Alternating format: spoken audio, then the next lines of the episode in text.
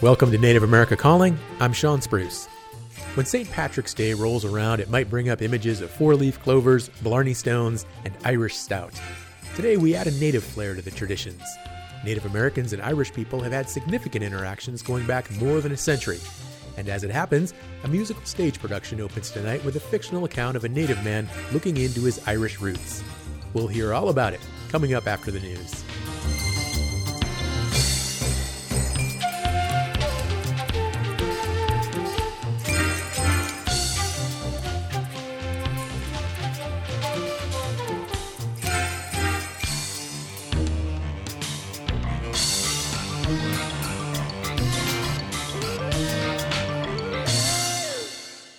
This is National Native News. I'm Antonia Gonzalez.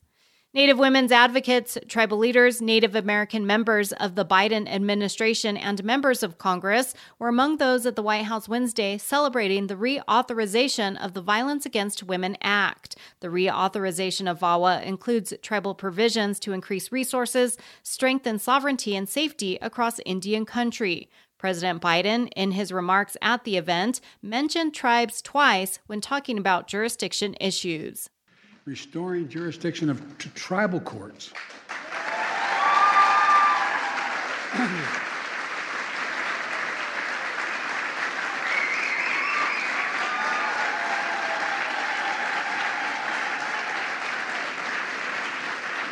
over non native domestic violence offenders who abuse women in Indian country. Cherokee Nation Principal Chief Chuck Hoskin Jr. was at the VAWA event. Well, it's a great day for the country because in the national interest of the United States to have VAWA reauthorized. But it, it's certainly important to Indian country because of the provisions VAWA already contained in the new provisions. Hoskin says what the new provisions will do is allow tribes to have fewer restraints, which he says has kept tribes from protecting the most vulnerable, and will help hold more non Indian offenders accountable for breaking the law. Tribes across the country have been constrained in terms of addressing sex trafficking and other types of violence that uh, unfortunately more often than not occur uh, with women as their victims assaults and and those sorts of offenses were just beyond the reach of tribes, but no more because VAWA allows us to do what we need to do. The reauthorization restores tribal jurisdiction over non Indians for certain crimes involving children, sexual violence, stalking, sex trafficking, obstruction of justice, and assaults against law enforcement and corrections personnel. South Dakota officials are determining what to do with a golf course they're acquiring near a state park. A tribal research group wants the land converted to a natural area, as Richard Tubles reports. The Spring Creek Golf Course sits at the southern border of Good Earth State Park, a few miles southeast of Sioux Falls in Lincoln County. A foundation acquired the land and will transfer it to the Department of Game Fish and Parks by 2025. The land may be incorporated into Good Earth, which already spans 1,200 acres and includes the Blood Run National Historic Landmark. It was inhabited by Native Americans between 1300 and 1700 AD. The Omaha Tribal Historical Research Project is proposing the golf course be converted back to its natural condition. The state says there are several options under consideration. Al Nedved is the Deputy State Parks Director. We developed great relationships with the Omaha tribes and the other tribes, and yes, they uh, they were involved in, in our very first meeting on this uh, Spring Creek issue, and uh, we mm-hmm. would uh, look forward to you know, further discussions with them. The Omaha Tribal Historical Research Project says existing development on the land may have inadvertently violated the federal 1990 Native American Graves Protection and Repatriation Act. Nedved says the state wants to know what resources may still exist there. We realize mm-hmm. the importance of of having a good solid understanding of uh, you know what's present on the site and a good understanding of what some of the potential options as as a state park operation mm-hmm. might look like there and according to friends of blood run prior to development there were 270 visible burial mounds on the site that were reduced to 70 due to construction and farming. I'm richard tubles and i'm antonia gonzalez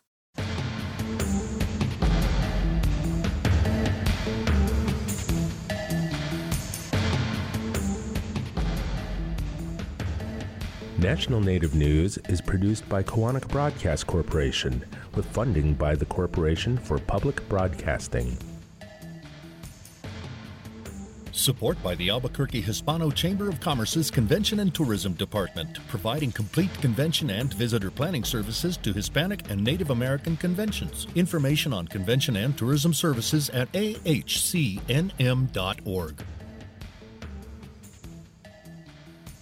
Support from AmeriCorps. Members who serve in Vista fight against poverty while earning money for college and gaining skills. Rewarding service opportunities are available in communities across America. Info at AmeriCorps.gov slash VISTA.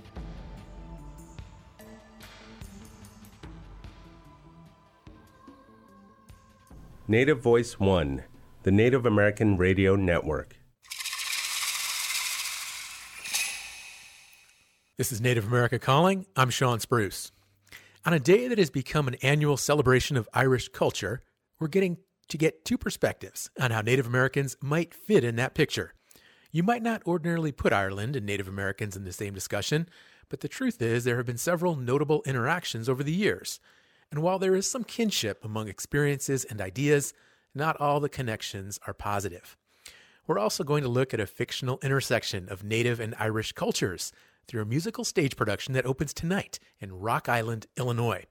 It's the story of a Navajo man exploring his family roots in Ireland, and he joins an Irish punk band along the way. We'll hear more about that in a few moments. And as always, we'd like to hear from you, our listeners. Does your family have connections to Ireland? Do you even acknowledge St. Patrick's Day? Call in, join our discussion, 1 800 996 2848. That's 1 800 99 Native. On the show today is Connor Donnan. He is an adjunct professor at Hood College and talking to us from Baltimore, Maryland. Welcome to Native America Calling, Connor. A little further west in Rock Island, Illinois, is Dan Hoy. He's the co author and producing director for Aaron Power the Musical. Welcome to Native America Calling as well, Dan. It's good to be here. Thank you. Also in Rock Island, and an actor in Aaron Power the Musical is Ira Francisco. He is Navajo. Ira, welcome to the show. Hi, thanks for having me here. You bet. Uh, Connor, are you there? Okay, great. Great to have you on the air as well. Connor, let's start with you. An event that occurred um, a number of years ago. I think many of our listeners might be familiar with it, though. A monetary donation once made by the Choctaw Nation to the people of Ireland. How did that all come about? Yeah, um, this is a really fascinating episode in sort of the relationship between Irish people and Native Americans. Um, during the eight, uh, between 1845 and 1850, Irish people were suffering from uh, what is popularly known as the Great Famine. Um, Irish people who start moving to America in masses, um, they they start moving out west, and and a lot of Irish people come in contact with um, the Choctaw and the Cherokee who have been forced out west as well on the Trail of Tears, and so they they start bonding over uh, these conversations that they're having about sort of forced removal and colonization, and the Choctaw. Um, they really resonate with the story of the famine, and so they send a donation through Memphis Irish Relief to the Irish Relief Committee uh, and then it actually ends up being more than one donation. A lot of people remember the Choctaw donating, you know, $170, but when I started looking into my research on it, you have two donations from Choctaw at 170 and 150 dollars, and then one donation from the Cherokee Nation at $200 as well. And you know, it's it's a really important philanthropic uh, contribution. One, because it's helping people who are devastated by famine and colonial oppression, but two, the Choctaw and the Cherokee sort of see it as also a criticism more widely written of the imperialism that they notice uh, is similar between Britain and America. Now, $170, $150, $200. So, uh, you know, somewhere south of $600 total. Um, that was quite a bit of money in those days, right? Yes, yes. I mean, this is much more like if we're sort of converting it to modern numbers, this is tens of thousands of dollars as opposed to, you know, $170, $150, $200 is a lot of money in the 1840s, especially a lot of money for uh, people who've been forcefully removed from their homeland, brought into the West, you know, within the last decade, and you know, many people died of, you know, starvation. Um, just died from the travel and the forced removal. So this is not; uh, these are not communities that necessarily have that much money to to send over, and there they are sending over tens of thousands of dollars to help someone else. Now, what was the response from the people from Ireland who received these donations? We we don't have too many written responses or anything that we know of, but what we know is that the Irish uh, the Irish were one sort of uh, shocked that there were people out there who who cared about their their stories and found like an ally that they didn't know they have, and, and two, it you know it, it builds a lot of goodwill that I think will will last for a long time, and you can tell because the Irish are very uh, heavy on their oral traditions. As a as a community. We often uh, pass our traditions down um, through stories and the the Choctaw gift story has has stuck with the Irish for you know hundreds of years now. At this point, nearly 200 years at this point. Uh, and even recently, during the pandemic, there was Irish people who were donating to the Navajo Nation as part of what they were calling uh, "Pay It Forward" because of the generosity of the the Choctaw and the Cherokee 170 years ago. Hmm. Interesting. Connor, another fascinating piece of history is a visit by a delegation of Irish officials to an Ojibwe tribe about 100 years ago. Why did they meet with Native Americans? Yeah. So, um, in in 1918, the Irish Republican Party, Sinn Féin, win the majority of, of seats in Ireland, and they declare themselves independent from Britain. And when they do so, uh, it, it, starts the Irish War of Independence.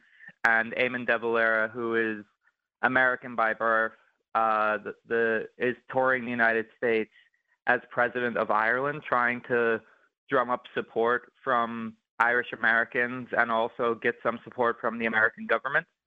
Uh, he gets a lot of support from Irish Americans, but the American government are not um, receptive to the Irish cause.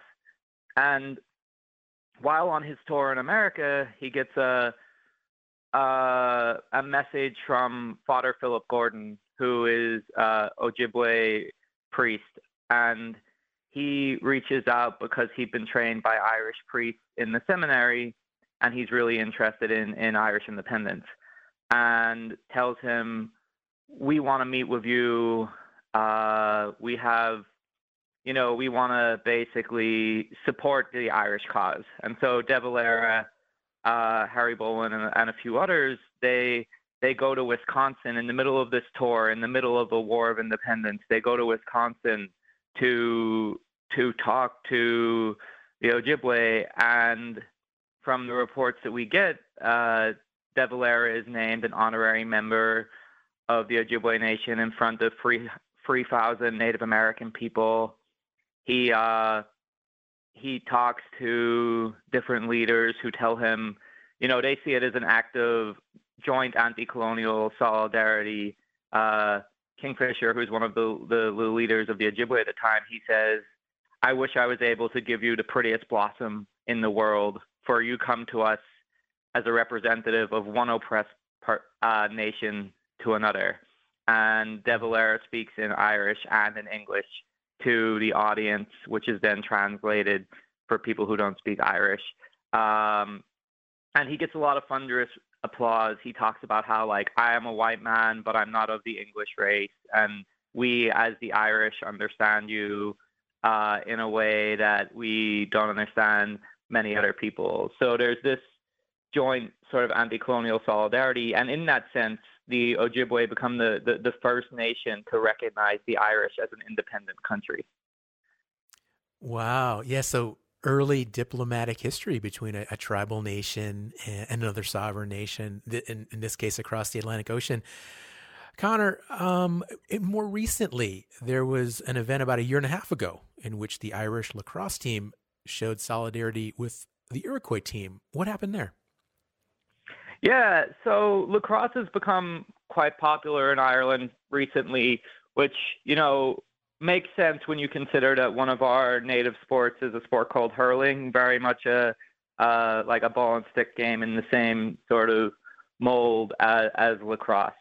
And so we have a a, a relatively good uh, national team who are going to the World Cup and the, the Iroquois were not included in that year's World Cup, and the Irish said that they didn't feel comfortable being in a World Cup where the creators of the sport were not there, and so they uh, fought to to pass their place over to the Iroquois so that the Iroquois could be there. So was it successful then? Were the Iroquois able to compete in that tournament? Yeah, Okay. Yeah. So they get great. they they passed off their spot, which is was was really great. Yeah, yeah, that is that is really really inspiring to hear that story as well. Well, listeners, today on St. Patrick's Day, we are learning more about the connection between the country of Ireland and our native peoples here in the United States, in Canada, and other parts of North America. Very interesting discussion. I'm learning a lot myself. A lot of cool history. Folks, anybody with a question or a comment, please reach out. Give us a holler. You know the number 1 800 996 2848. You can also connect with us online at nativeamericacalling.com or on Facebook. So please, please don't hold back. We've got a great show here for you today. You're listening again to Native America Calling, and I'm your host, Shawn Spruce. We're going to be right back after this short break. Teshe, ja mistä healthcare wakun awa ya teshe kada ni sanaton healthcare coverage ani tenen apto. Asta tayo yan kane nanto ya mista agwa mos awa shiwa breta tato this healthcare.gov with awa nan ta iston 1-800-318-2596 ang pinanakin apto. Look, uh, Centers for Medicare Medicare Services don't happen to dito lo kanawe. Ela kwa. You're tuned into Native America Calling. I'm Shawn Spruce. We're talking about connections between Ireland and some tribes in this country. There have been moments of kinship and generosity, and also violence and oppression as well. And we'll learn about a musical connection between Ireland and Native America in a moment. If you've got a question or comment for today's conversation, what are you waiting for? Call in now 1 800 996 2848. Connor, would you say that there is a cultural connection between the country of Ireland and some Native American tribes?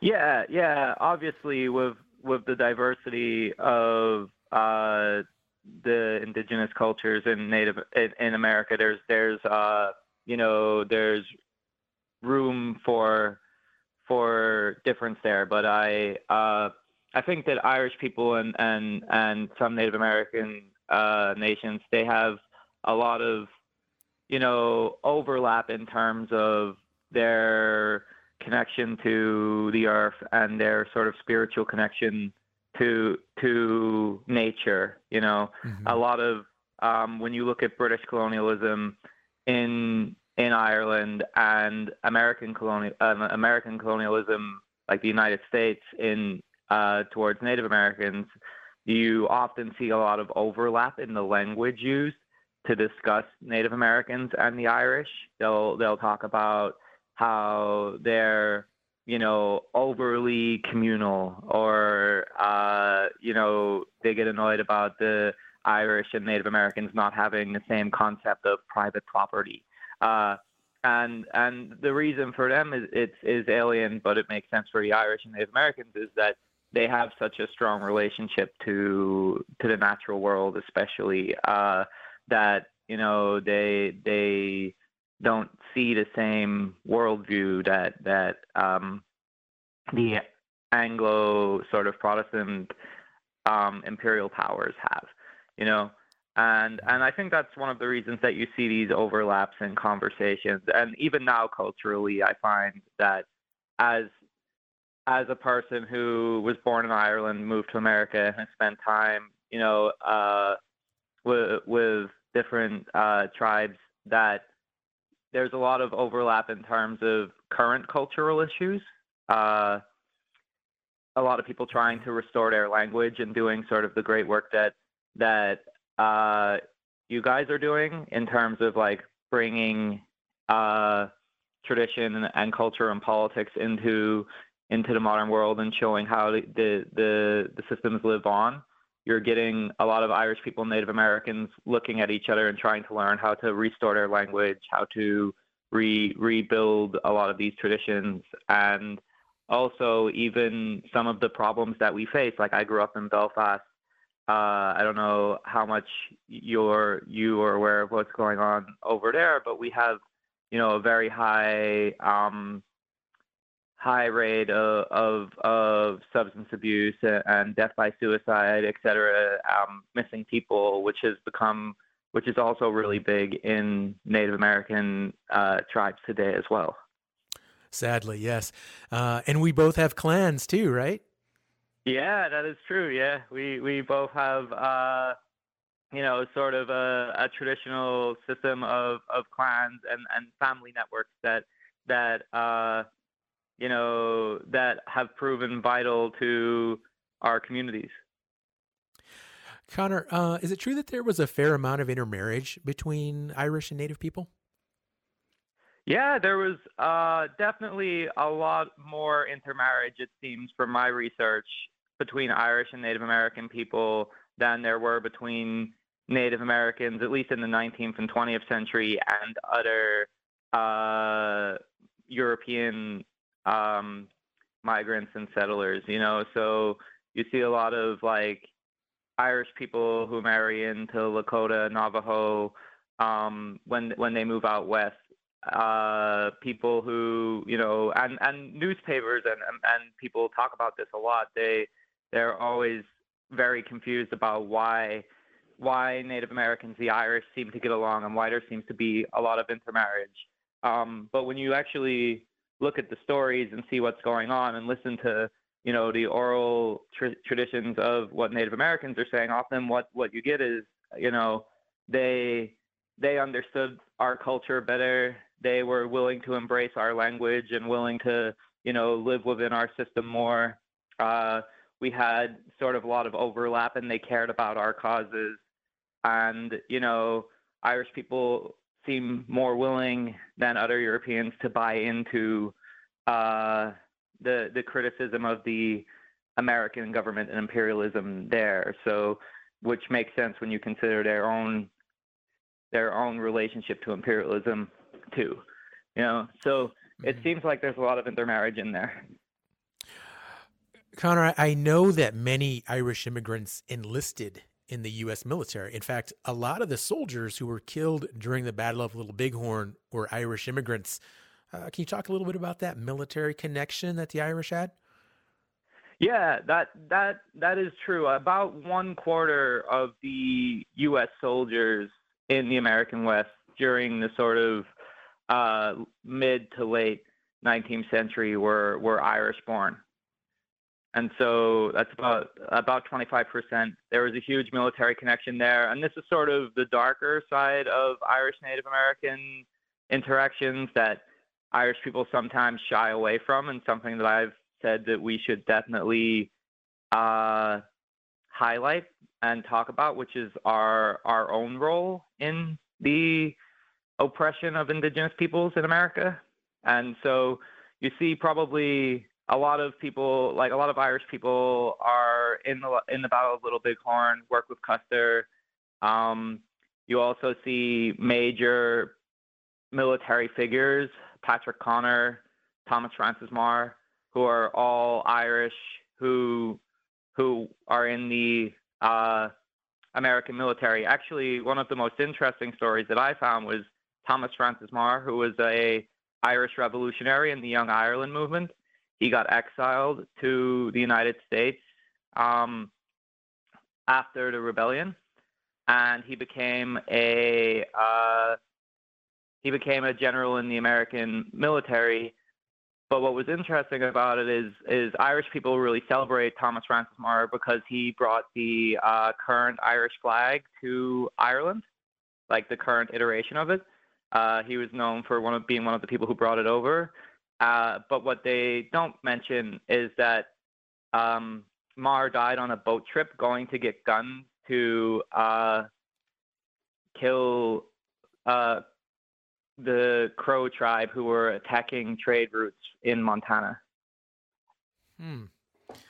Connor, this is all so fascinating. Thank you. Great context. Again, really, really interesting, insightful history here. Let's bring in our second guest on the show, Dan Hoy. And again, he's the co author and producing director for Aaron Power, the musical. Dan, your new musical, it opens tonight. Um, I, I got to say, a story about a Navajo man exploring his Irish roots isn't one I've heard before. What was your inspiration? Well, it was three steps, and thanks for having me. And those steps occurred over a long period of time between 1986 and roughly 2010. Um, and I just want to clarify one thing that is culturally important about this character called Aaron Thorne is that, uh, you know, I guess biologically we would say he's half white because he's half Irish and he's half Navajo. But the culture that he was raised in was one of Shiprock, New Mexico, on the Navajo reservation. Culture is so important in what shapes us. And so he's not been exposed to much of the Irishness that his father is trying to hide. He doesn't do it well. He complains, or he says at times doesn't complain, but he comments. This is Aaron Thorne. He says, My father, Colin Thorne, he sometimes spoke in strange words when he would uh, cuss or he'd swear. And we couldn't quite figure him out if he was trying to speak Navajo or what it was. But it would be his uh, Irishness, it would be his Irish Gaelic specific language, the non-English language, and so he didn't get much of that as, as a character. But to go back about the inspiration, um, it probably goes back to a conversation that my brother and father, rest their souls, and I had about 1986 at our family dining table. My brother was uh, in the Mormon priesthood, and he was very heavily into genealogy, as many Mormon families are. Um, my other half of our family, the rest of us were Methodists. And he comes to the dinner table and has articles that he's found. And he presents them to my dad and he says, Look, Dad, at these articles and pictures. We have traced that your cousin is Charles Haughey, as they say in Ireland, or Charles Hoy. And we can find this both biologically and as well factually. He is practically royalty. He's the Irish Taoiseach which is like the political chief. It's almost like uh, the president of Ireland, but not quite. It is very different culturally and politically. Is very powerful individual. And so, along with this, went the good and the bad, and many different stories about this cousin to my father. My father says in response, like a true Irishman, oh, he puts his pants on one leg at a time, like we do. My father really doesn't care much about all that royalty. And so that was interesting to me. And then move along, I'm going to go up to about 2008. Um, beautiful day, and one of my other siblings, a sister, has passed on. My eldest sister and I are there at the cemetery. It's so beautiful in Virginia where it was. And she's a world traveler, and my sister says, Hey, let's go to Ireland. And then that happened. Um, actually, it was around 2009. And I got more immersed, and I had collected more about this character, Charles Haughey. And when I was on the ground in Ireland, I found out even more about how influential he was on making Ireland the Celtic tiger and being imperialistic in some ways, but also isolation, uh, isolationist because he was very much uh, representing the Republic and as well he was not in favor of Great Britain being involved in Northern Ireland. He was a gun runner for the IRA. He was a rapscallion, but one of the most respected leaders over time. He served uh, actually uh, two two and a half terms as the Taoiseach of Ireland. Um, hmm. He was Catholic, um, and there are many things about him that are dualities, just many things, but well revered, depending on what pub you go to. So okay. this was my family. This was part of my story. And I said, this is a drama. I'm also, um, I'm a theater guy. I'm, I'm a playwright. Uh, I'm an actor. I'm a director. Most of my time has been directing. I know a good drama when I see it, a good story. I said, somebody's got to turn this into a play or a musical. Well, then fast forward to 2010. This is part of the inspiration. I mean, it just grew on me over time. I retired and I've got more time to do things like creative writing, plays, musicals. And I'm at my church, and I turn to the church choir director. His name's Michael Callahan, and he's written some beautiful ballads for spiritual reasons. And I'm hearing them, and he's a great writer. He's gifted. And I just say to him, Michael, you want to write a musical? I got an idea. And there it went. And it was about this story of a young man who has to trace his roots back to one of the most prominent people in Ireland, although we changed the names to protect the innocent. okay. Well, it's usually the other way around, right? For better or worse, it's an Anglo person setting off in search of their native ancestry. So you've definitely flipped the script here, but no pun intended. Yeah, I mean, and then the other, uh, you know, back layer to this inspiration is you know, I, I have to admit, I want anything I write because I spend so much time on writing it. I can spend two weeks, I can spend two or three years writing a play. And I've written one other one act musical. I've never written a full length as ambitious. And this is a very ambitious story with a very ambitious style of music and a very ambitious plot. It is a full length, fully mounted show. And I have to admit that um, I tried to make the audience pleased and keep them interested and engaged and help them escape their own realities when I write these things or co write.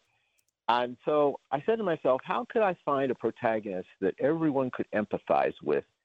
Maybe if this is going to be Irish American, which I wanted it to be, I wanted it to find cu- cultural crosswinds that could get to, get us to Ireland and somewhat deep into the culture of Ireland now. I I said, what could I do? Who could I find as the most dramatic character that I could think of who would be fully American?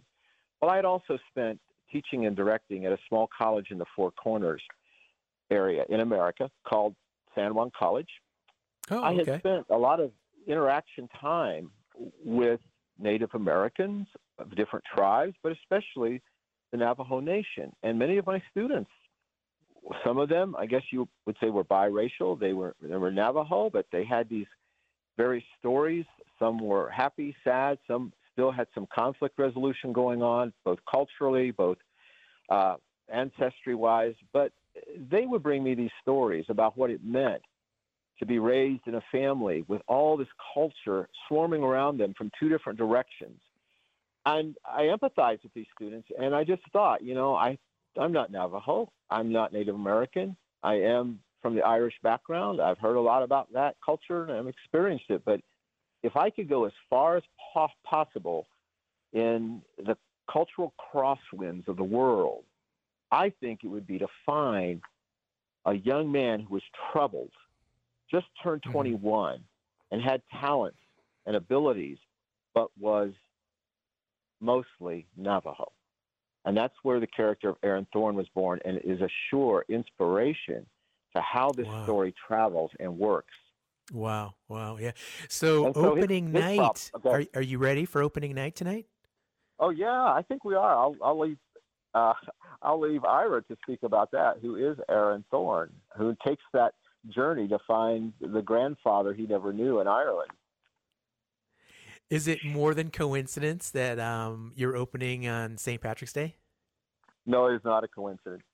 Again, you know, we part of it is, but we worked through COVID with this project for for what two to three years. So since roughly we had a um, we had we had a think tank group who kind of guided us how we could create this production and do it with a nonprofit uh, title uh, called Aaron Power Musical Resources. So it's been a long haul just to get through that. But we just said, you know, this could be a good time. It could be low COVID. Um, but it is an Irish American story. So why not? And it is a synergy. People are all talking about it now because it is the time of the Irish. And Absolutely. everybody's Irish. And St. Patrick's Absolutely. well, folks, we are talking with a playwright and a director. We've got an actor on the show. We've also got an academician, and they're all informing us, enlightening us on interesting issues, history, contemporary issues, as well as this exciting new musical that's going to uh, open tonight, all again relating to Irish culture and Native American culture. So, if you've got any questions or comments, please, we still got time. Give us a holler 1 800 996 2848. I'm your host, Shawn Spruce, and you are listening to the one, the only Native America Calling.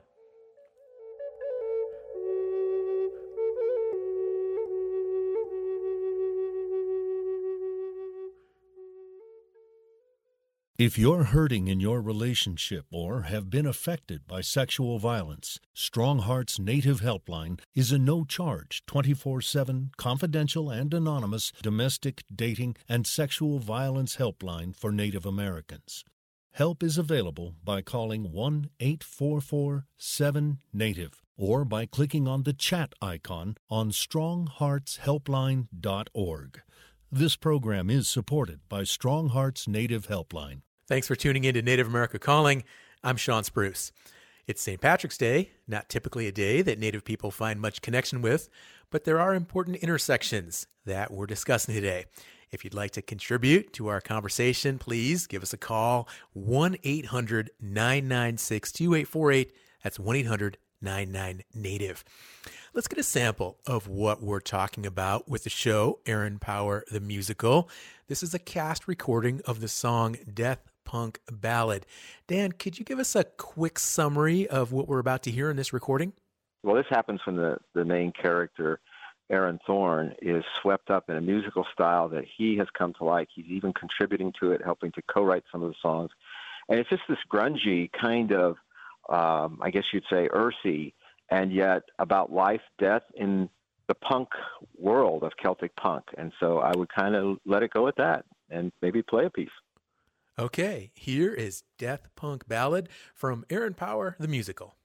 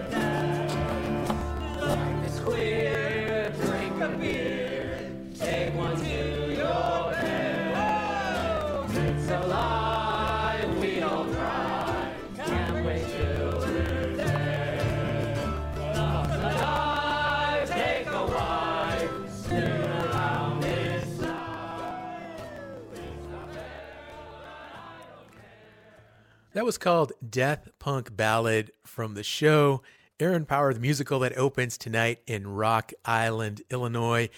Dan, best of luck on the show and congratulations on this production.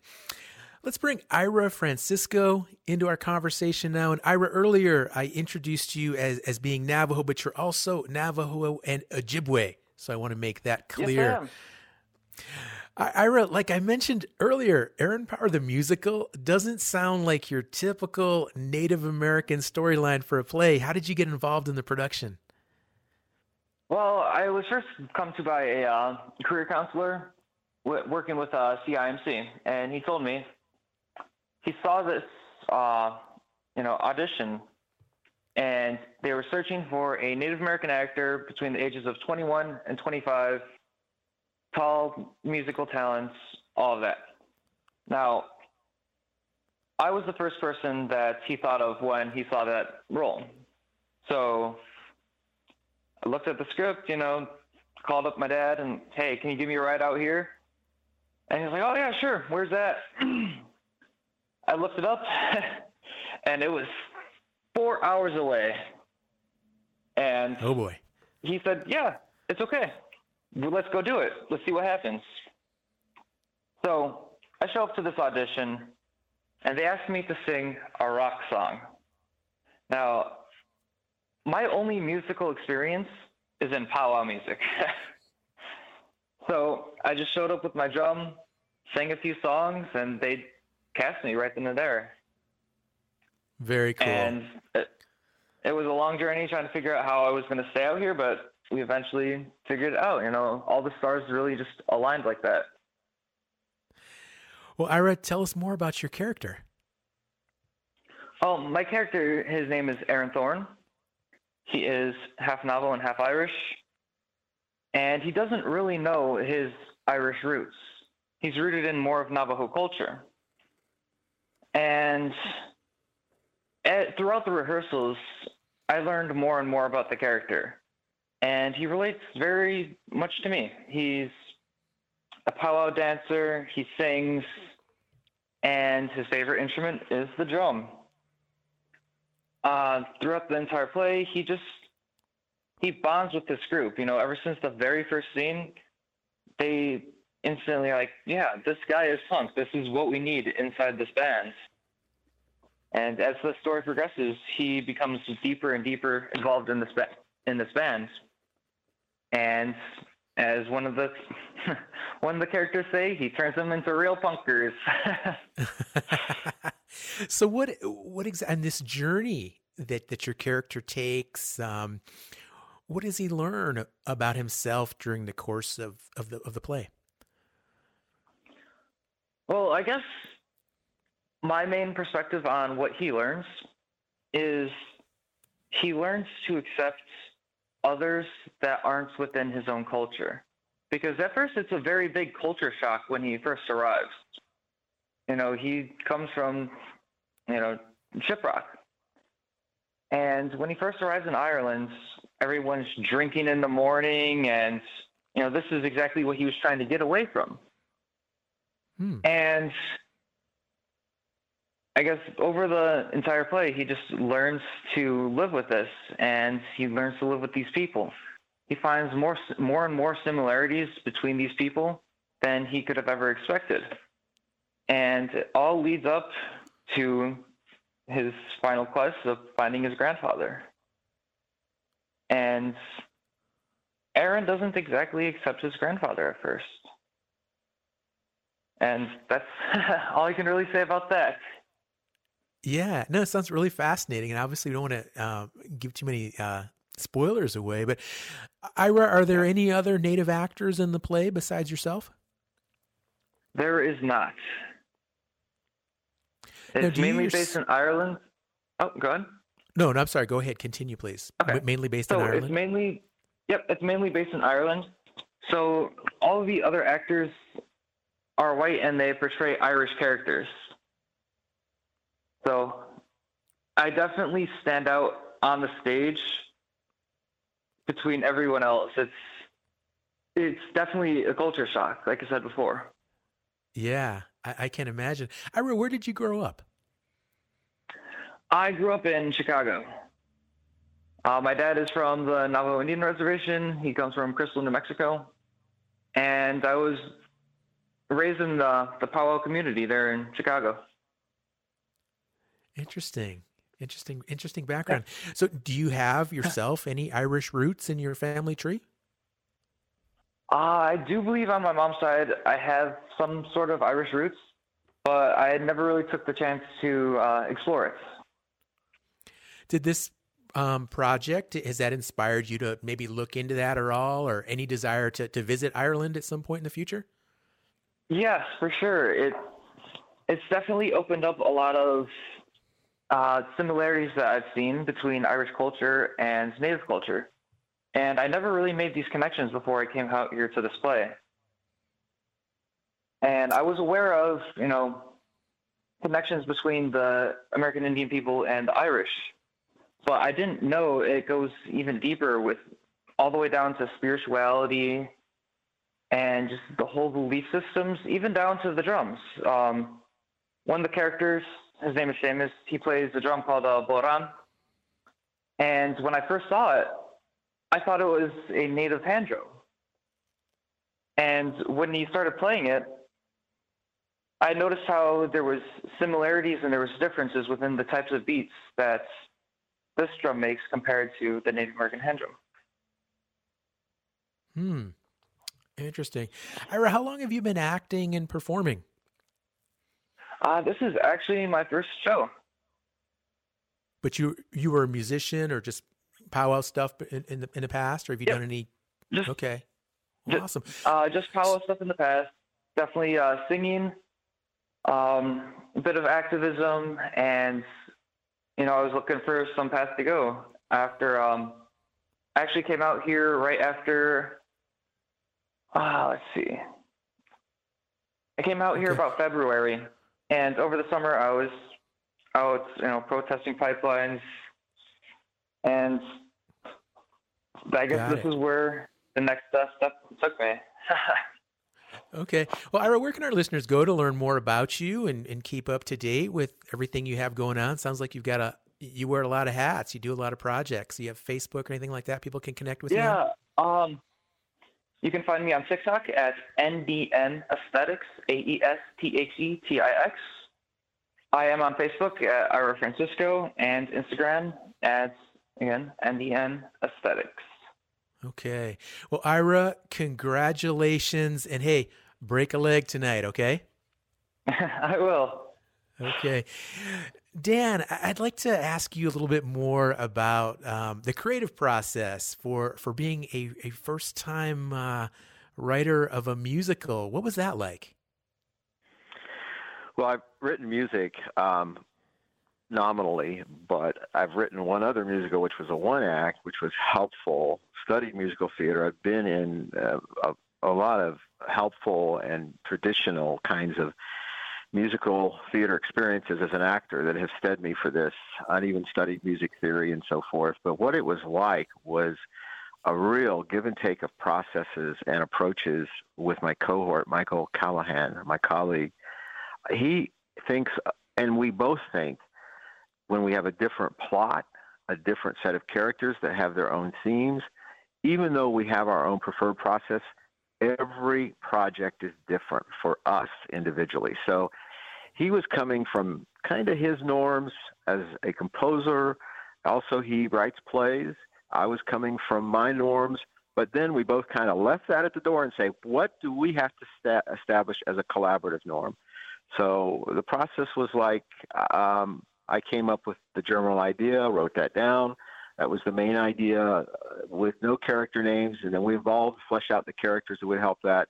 And then finally, we wrote a synopsis that led to a scenario, a full outline of the action and the characters, and it was ambitious. Um, and then that then took us roughly over 12 years to take it through a process of stage readings, rewrites, readings, copyrights, recopyrights, um, and then honing down. Um, it just, you know, with being the book or writing the book or the librettist on that side of it, Michael and I both did both things. We wrote music, he wrote most of it, but we also wrote dialogue and, and monologues and, and, and, and the language of it. We uh, found that just, you know, with the language, with the dialogue, it's all about economy in a musical. And so you're constantly cutting and cutting down. We even cut out characters. We've probably cut out a third of the characters that we started with. It was very spectacular when we started, but now it's something different. And it has its own sense of truth. And, and that's what the process did for us over about 12 years. Dan, any chance the show might travel? It would be great if you could reach more native audiences. Well, uh, one of uh, the counselors for Ira in Chicago said that was his first question. When are you going to bring us, get it on the road to Chicago, or when are you going to take it to Dublin? And sure, we'd love to have this go to the next level. So we'll see what happens. So any listeners out there, I was just uh, talking to uh, someone with a public uh, radio station back in Farmington, New Mexico, New Mexico today by way of text and Facebook, and uh, we're about ready to pitch it out that direction. Um, so maybe it'll come to New Mexico first. I think it's about ready. Yeah, and, and for sure, since you know the, the, the story has a, a, setting there in Shiprock, uh, that'd be a really good fit. Dan, where can listeners go to learn more about Aaron Power, the musical? Well, for now, uh, the entity, uh, the producing organization, does not have a website, so they need to go to my website to the homepage, which would simply be uh, www.danact3.com. That's the number three, danact3.com. And under news, they can scroll down and find out more about the opening tonight, the run of the show. They can find another site that they can even email to us, which is simply Aaron Power Musical at gmail.com. But they can also get a synopsis. They can see some of the characters and see some of the culture we've been talking about. And I do want to add we've been lucky to have a few good cultural consultants, including Ira and uh, a lady who's head of the local Native American Coalition, Regina Sosi, who may even be listening today. She's out um, in Arizona right now, but we have been blessed to have so many from the Native American culture involved in the process. Yeah, great to hear that you have that that expertise to provide those cultural insights to to make sure that um, you know your your focus is there, that the theme is there, that it's uh, culturally, maybe historically correct. So wonderful, wonderful conversation today. I, I learned so much. Uh, and, and, all this week, I'm learning a lot about some of these different European cultures and their connection to Native America. So I do want to uh, give a big th- shout out to, to our guest today. Uh, we have Connor Donnan on the show, Dan Hoy, and Ira Francisco. Uh, they've all, all of them just wonderful guests informing us on historical interactions between Ireland and Native Americans and offering us this sneak peek at Aaron Power, the musical. So, unfortunately, that is all the time we have for today's show. We're going to have to wrap it up. But again, interesting, interesting conversation. We are back on the air again live tomorrow, and we'll be talking about inflation. Have you noticed groceries, utilities, and other basic expenses taking a bigger bite out of your bank account? We'll discuss the causes of rising prices and why it's such a big deal for Native people. That's tomorrow on Native America Calling. I'm Shawn Spruce. Happy St. Patrick's Day.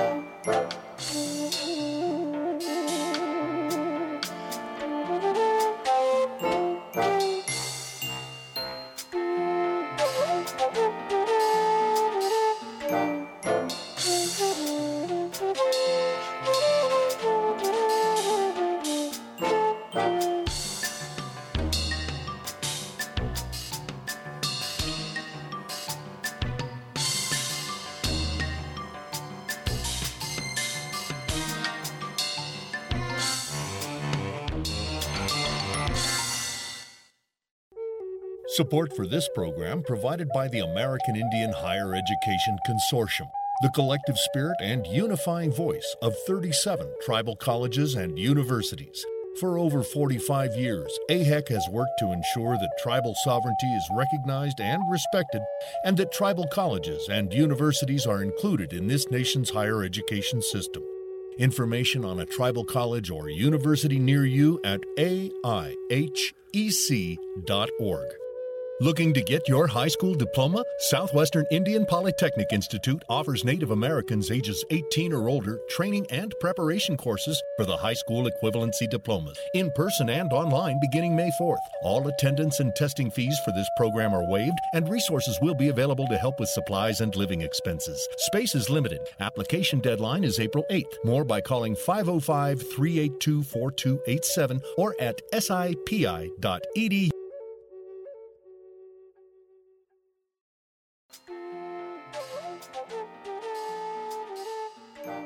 Native America Calling is produced in the Annenberg National Native Voice Studios in Albuquerque, New Mexico by Koahnic Broadcast Corporation, a native nonprofit media organization.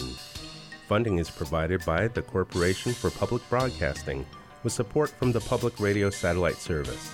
Music is by Brent Michael Davids. Native Voice One, the Native American Radio Network.